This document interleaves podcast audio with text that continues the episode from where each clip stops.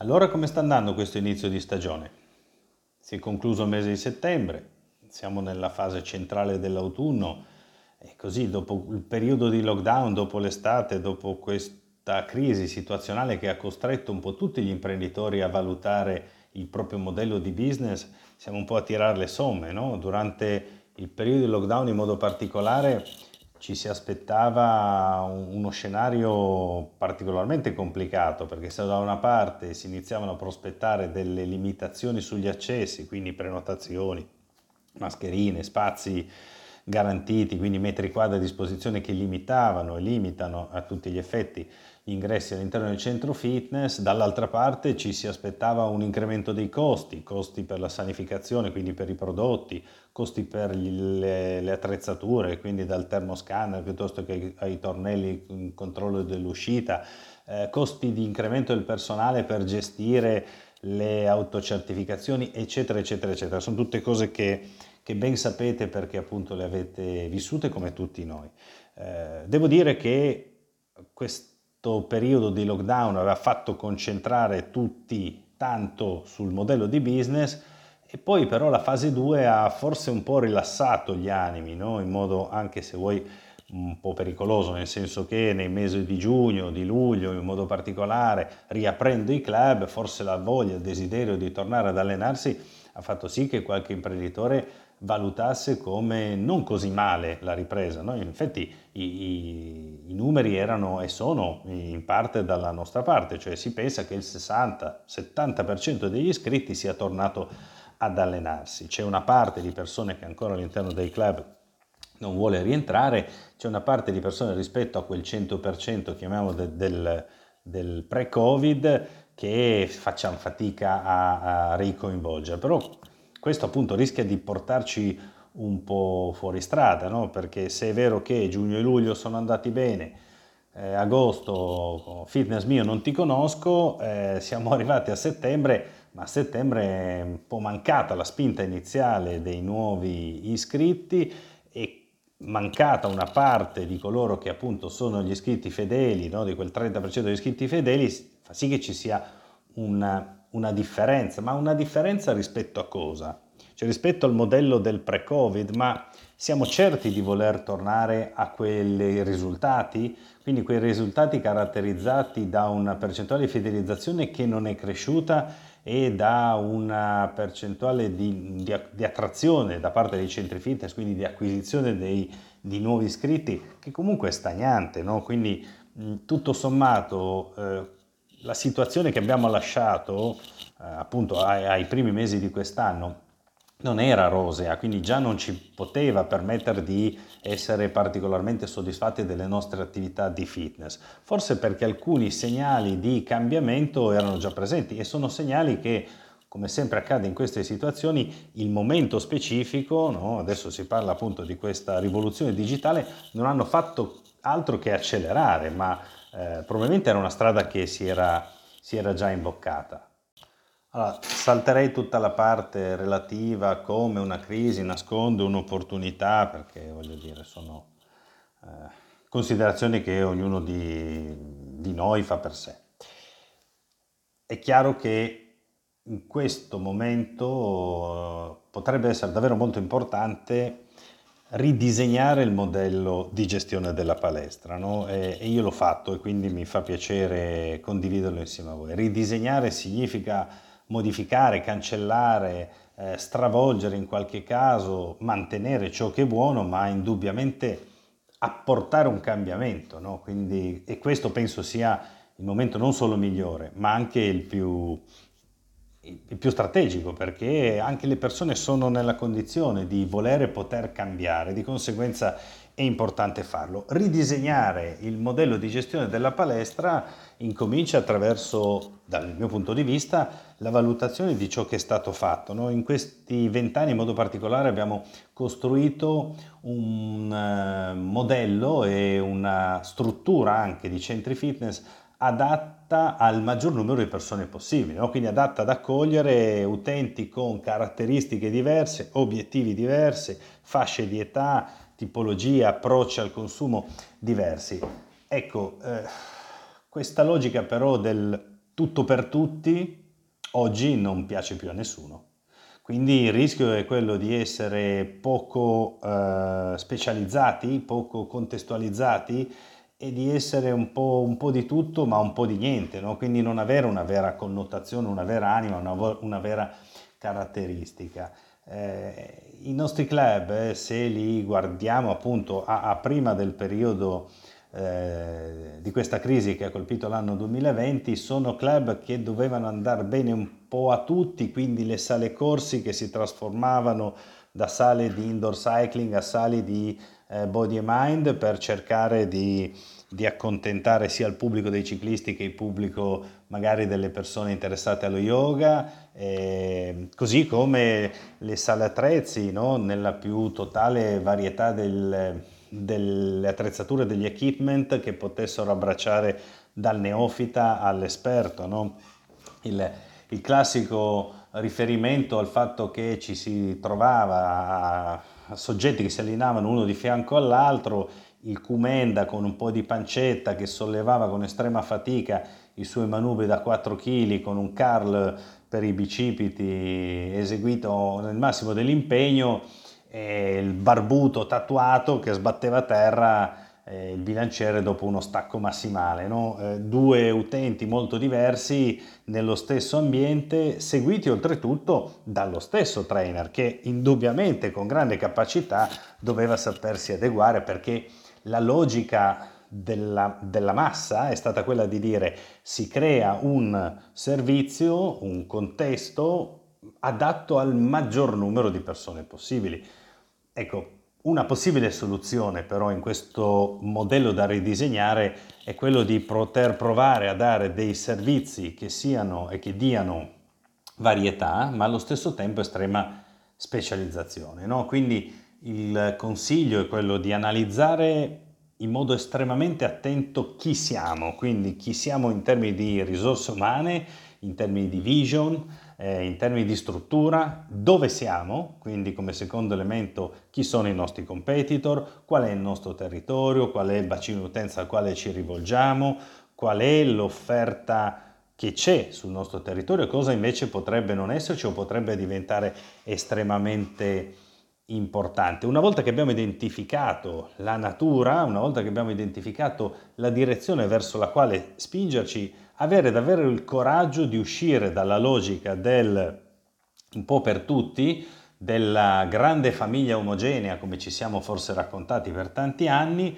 per cercare di attrarre in qualche modo fidelizzare tante differenti tribù. Quindi piuttosto che una unica grande famiglia, come ripeto ci siamo cons- raccontati, cerchiamo di costruire tante tribù, tante o più di una tribù, che abbia la possibilità di entrare all'interno di un contesto, perché un club è comunque un contesto che in alcuni casi anche delle dimensioni importanti non può necessariamente trasformarsi o ridurre gli spazi in una boutique, una piccola boutique, ma non è detto che invece la possibilità di avere tante o più boutique all'interno di uno stesso ambiente che condivide alcuni, eh, alcuni ambiti come la segreteria, come le pulizie, come eh, le utenze possa rappresentare una strada per offrire un disegno nuovo, un disegno diverso da quello che era in precedenza no? e quindi riuscire ad attrarre in modo particolare eh, degli utenti, anche eventualmente con degli abbonamenti specifici, no? perché poi mh, secondo punto che eh, continuo e continuiamo a, a percorrere, sul quale continuiamo a, a batterci L'abbonamento all inclusive, per come l'abbiamo conosciuto, soprattutto se prepagato, non regge, non regge nei villaggi turistici, no? non regge in altri settori, cioè sempre più il mm, paghi per tutto e poi usa quello che vuoi, è una formula che davvero non solo non attira, ma addirittura respinge. No?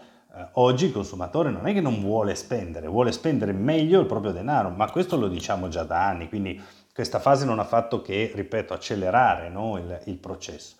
Oggi il consumatore vuole spendere meglio il proprio denaro, quindi molto probabilmente è alla ricerca eh, di un utilizzo che sia estremamente specializzato, vi dicevo prima, e dall'altra parte che ci dia la possibilità di pagare solo per quello che si usa, ad esempio, e magari che non ci siano dei vincoli. No?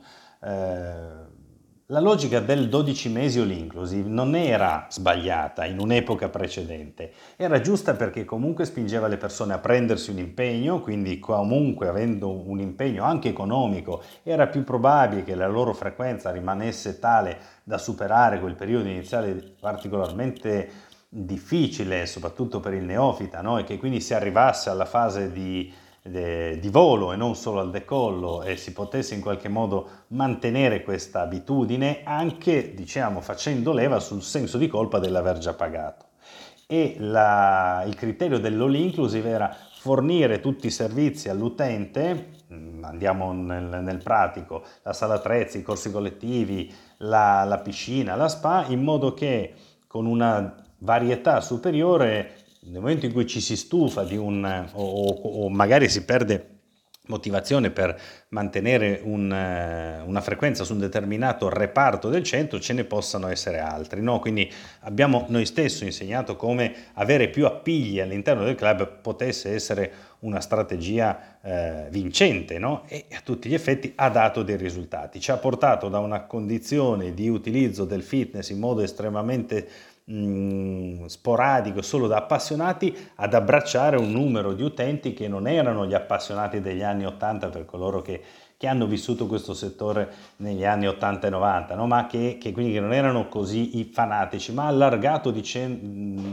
ad un ampio numero di persone. Siamo passati da quello che era il bodybuilding al fitness, no? quindi abbiamo veramente allargato la possibilità. Poi dall'altra parte c'è stato un aumento del numero di aperture, quindi i competitor, quindi la fetta si è dovuta tagliare.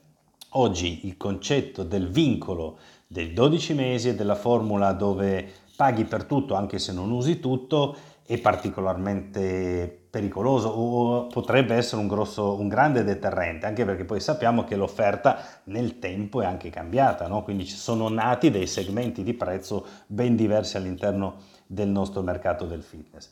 Ecco, allora si può percorrere la strada del paghi per ciò che usi, eh, l'esempio più classico è quello del, del carnet, però il carnet degli ingressi è veramente adatto ad un pubblico particolarmente attivo, no? soggetti che si allenano e che di conseguenza magari scelgono anche degli abbonamenti a, che, che, o delle piattaforme che offrono la possibilità di sfruttare ingressi in diversi contesti di allenamento però sappiamo bene che appunto il pagare per ciò che si usa o dover pagare estrem- esclusivamente eh, sul singolo ingresso potrebbe essere un deterrente troppo forte per un neofita. Diverso è dire se vuoi fare allenamento in piscina io ti propongo e vendo l'abbonamento per la sola piscina e poi magari con attività di cross-selling anche ben organizzate attraverso i, i principali software gestionali, quindi i CRM, ti aggiungo degli altri pezzi di, di abbonamento, no? un po' come succede nel mercato dei consumi che siamo abituati ad affrontare. Quindi inizi magari con,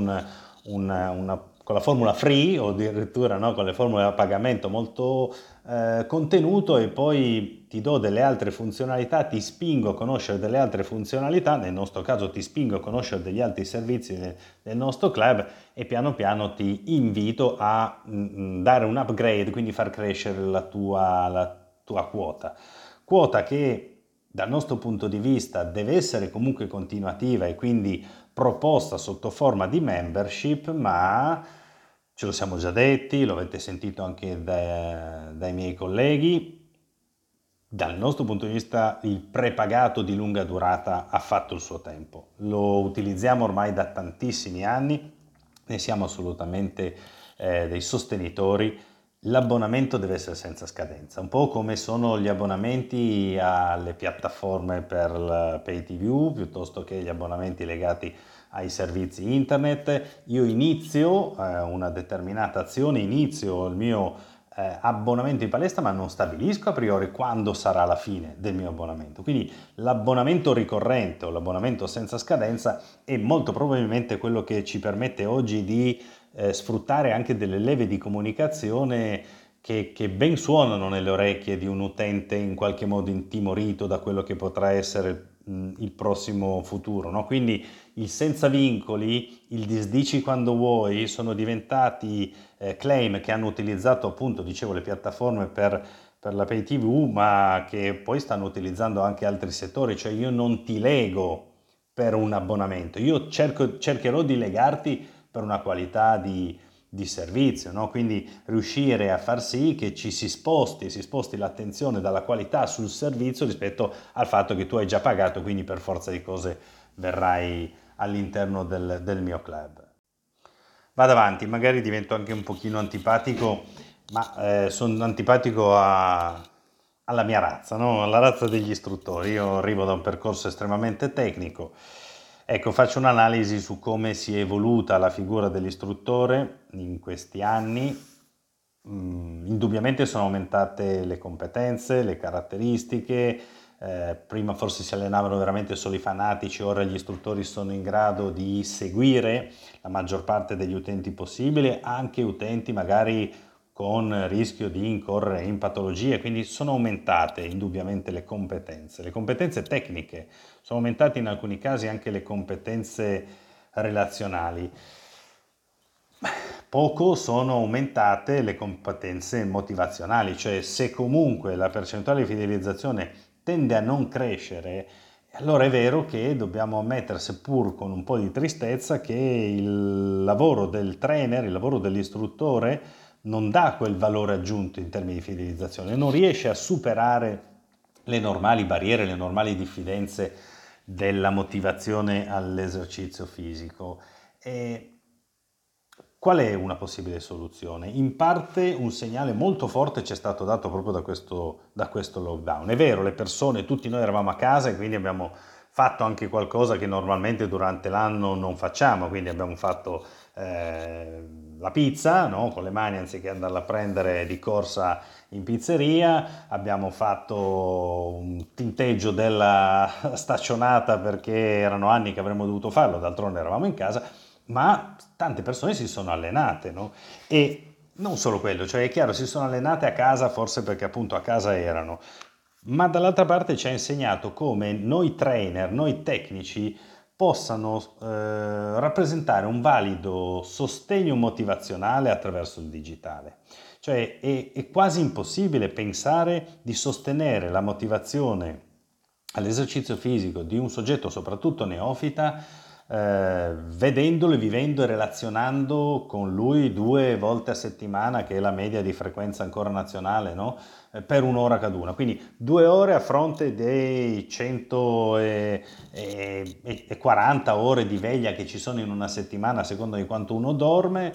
Eh, stiamo parlando veramente del 2% del tempo, cioè pensare di cambiare la motivazione dell'esercizio fisico di un soggetto, soprattutto un soggetto neofita, investendo su di lui, lavorando insieme a lui il 2% del suo tempo di veglia, mi sembra alquanto particolare, no? Poi, eh, ripeto, rischio di far arrabbiare una categoria che però in qualche modo ho anche rappresentato e quindi mi sono sentito anche facente parte e sappiamo bene che non è così sistematico riuscire a dare supporto motivazionale a tutti i frequentanti per l'intero turno di lavoro. Quindi probabilmente qualcuno addirittura ce lo scrive ci sfugge, no? Quindi eh, anziché motivarlo due volte a settimana, riusciamo a motivarlo magari una volta a settimana, riusciamo a motivarlo una volta ogni 15 giorni. Ecco, forse possiamo imparare da questo periodo che nel ridisegnare il modello di gestione della palestra potremo spostare sul digitale il supporto motivazionale che che invece finora è fornito dagli istruttori, no? quindi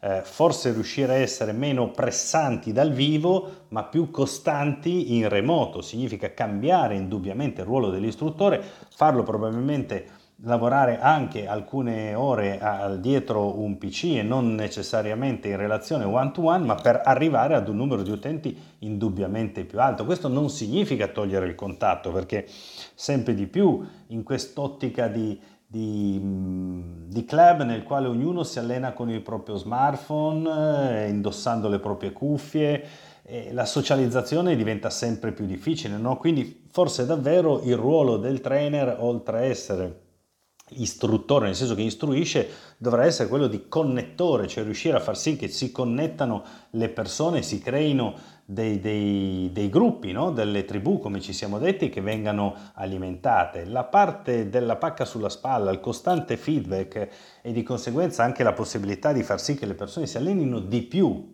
di più, in modo più frequente e non necessariamente ed esclusivamente all'interno del club. Il club rimane indubbiamente un caposaldo, ma frequentare il club 3-4 volte a settimana a maggior ragione ci creerebbe un problema perché siamo in un periodo comunque in cui è necessario limitare gli ingressi, mm, non, è, non, è, una strada percorribile, ma allenarsi al club due volte a settimana e allenarsi in outdoor piuttosto che a casa andando a correre in esterno dal club, ma comunque con un servizio che viene fornito dal club stesso, può essere un aiuto al far sì che l'esercizio fisico a tutti gli effetti diventi una, un'abitudine, una consuetudine nel, nella quotidianità dei nostri iscritti. non voglio però dilungarmi oltre, avremo modo magari di, di andare un po' più in profondità per ogni, per ogni argomento, ma come ho ridisegnato il modello della, di gestione della palestra? Attraverso questi tre capisaldi. Gli ambienti, quindi contestualizzare e dare estrema specializzazione a determinati ambienti in funzione della, della scelta che si vuole fare in termini di posizionamento, lavorare su una formula di abbonamento nuova che non preveda il vincolo del pagamento ma che permetta la libertà e quindi forse la maggior facilità di raggiungerci e la gestione del servizio utilizzando e sfruttando il digitale portandolo anche all'esterno, quindi sfruttare meglio le competenze dei nostri istruttori per, per portarli anche in esterno. Invito voi ad analizzare ancora una volta i vostri conti, no? quindi così come avete fatto durante il periodo di lockdown, avete valutato il periodo di lockdown,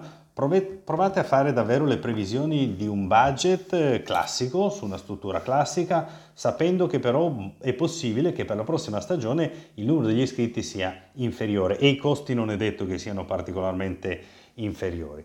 Poi provate a fare un parallelo, fate un modello nel quale cambiate e ridisegnate il vostro modello di attività. Provate davvero a capire che cosa vi permette di fare il vostro territorio, il vostro club, le vostre caratteristiche e indubbiamente che tipo di risposta avrete dal vostro foglio di calcolo. Ridisegnare è indubbiamente un'arte, ma che parte da un approccio estremamente scientifico.